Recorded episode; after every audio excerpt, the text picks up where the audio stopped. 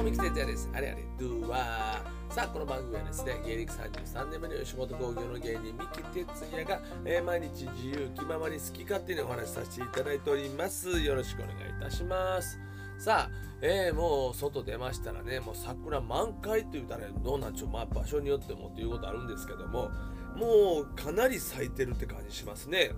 もう僕の家の周りもそうですしちょっとこう歩いてもいろんなところに桜の花が咲いてましてですねついなんかこうカメラをパッと向けて花びらを撮ったりとかねいろんな景色をねカメラに向けてしまうんですけどもやっぱりあの年中考えてもこの桜ぐらいちゃうかなこんなになんか写真撮ってしまうのってね。まあもちろんあのどっか行ってチューリップ畑とかあったらまあ撮ったりするかもしれませんけどもまあ、普通に生活してて街の中で、えー草花ね木に、えーパッとこう、えーカメラを向けて写真撮ることって多分そんなないと思うんですよね。まあ、よっぽどなんか綺麗やなと思ったら撮るんかもしれませんけどまだそういう感性がまだ僕には持ってないというか、えー残念ながらまだまだ、えーそういう感性を持ててないのでまあ本当になかなかねカメラを撮らないですけど桜だけは撮ってしまうね。これまあ日本国民というか、まあ、皆さんね歩いてても桜の花のところでなんてか上向けてカメラをカシャカシャ撮ってる人がまあ街の中で見ますよね。ええなんでもうなんか国民全員が多分撮ってるんでしょうね。でおそらくまあチェックはしてませんけどインスタとかそういうの見ると桜ってッシュタグつけるとめっちゃ出てくるんちゃいます。おそらくいろんな人がいろんな場所で桜を撮ってて。ねえーおそらくですよ。まあやってないですけどちょっと後でやってみようかな思ったりしてますけども桜ってハッシュタグ入れるだけでもういっぱい出てくるような気しますけどね。まあ僕もそんな感じで今日はね桜の写真をちゃかちゃか撮ってたんですけども今日はですねあの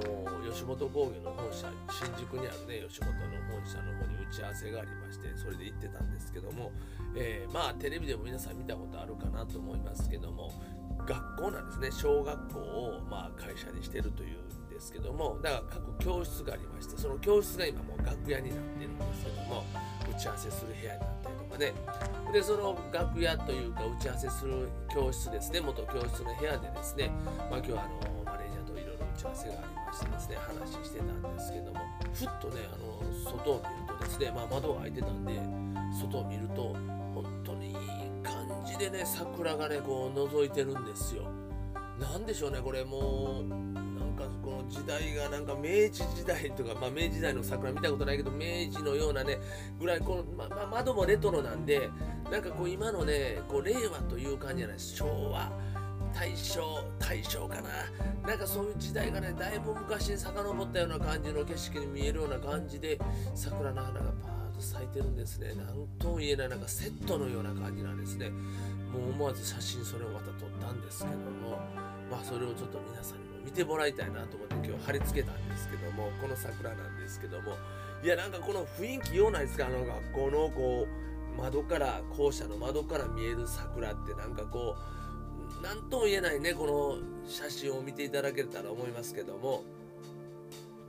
まあちょっと心がこう動くというかなんか桜ってすごいなぁとほんまにね他のちろんひまわりとかでもわーとか思うかもしれんけど桜だけは国民全員が好きで全員がこうね、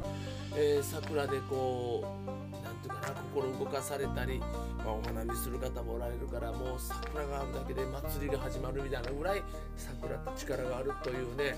まあそういう、まあ、パワーのね、えーお花やなと思いますけどももう数日経つとまだ消えてしまうんでしょ？これまだ散ってしまうわけですから。なんやろねこれ散るからこそ値打ちがあるのかな？散らなければみんなもうそんな見えんのかな？どうなんやろ思いますけどももうとにかくもう数日で散りますが皆さんもですね、えーまあ地域によって違いますけどもまあ桜のね花、えーまあ、写真ねと思います。が撮ってぜひインスタに載っけてインスタで見てくださいねいっぱい出てると思います。まあ出てなかったらごめんな。はいえー、まあそんな感じで今日はねちょっとレトロな写真を載っけさせていただきました。桜の季節もう満開ということで、えー、皆さんまた、えー、明日も桜がまた楽しめます。はい、えー、花見は今年でするかどうか分かりませんけども。まあでも花はたくさん見てますね、まあ、街歩くたびます。それではね皆さんバイニュー。